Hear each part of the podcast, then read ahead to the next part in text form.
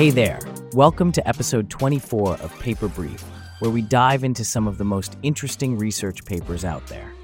I'm Charlie, your host, and I'm here with Cleo, an expert in melding technology and machine learning. Today we're tackling something truly innovative ProAgent, from robotic process automation to agentic process automation. Cleo, this paper pitches a move beyond traditional automation. How so? That's right, Charlie. Traditional RPA has done wonders in automating routine rule based tasks. But this paper introduces a leap to agentic process automation, or APA, which taps into the intelligence of large language models to craft workflows and make decisions dynamically. Sounds like a big step forward.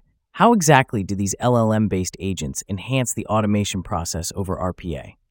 Where RPA fumbles with tasks needing nuanced decision making and elaborate workflow design, these agents kick in. They can construct workflows and make intricate decisions that were typically human territory. Fascinating. And these embodiments of APA, like ProAgent, are said to actually design the workflow themselves. Yes, and that's thanks to a designed language called Agentic Workflow Description Language. It structures inputs and outputs and uses Python to control the process, aligning with how models like ProAgent are pre trained on coding corpus.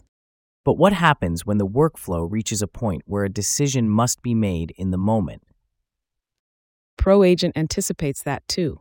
It can dynamically handle complex data processes or decide on conditional branches in real time, what's known as the data flow and control flow. Gotcha. Cleo, can you give a practical example of where APA could really shine?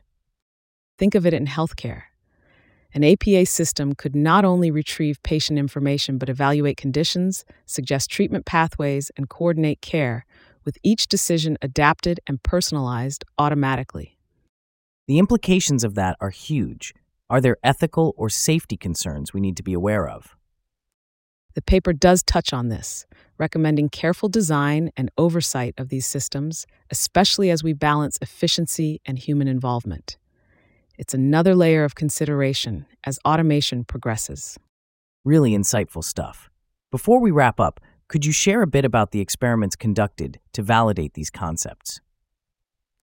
ProAgent underwent empirical experiments that showcased the viability of APA, proving it's not just a theory, it works in practice. These experiments detail not just construction, but also the workflow execution process. Thanks, Cleo, for such an engaging discussion. And thank you, listeners, for tuning in. Don't forget to check out the paper for yourself and join us next time for another episode of Paper Brief. It was a pleasure, Charlie. Keep exploring, everyone, and see you on the next deep dive.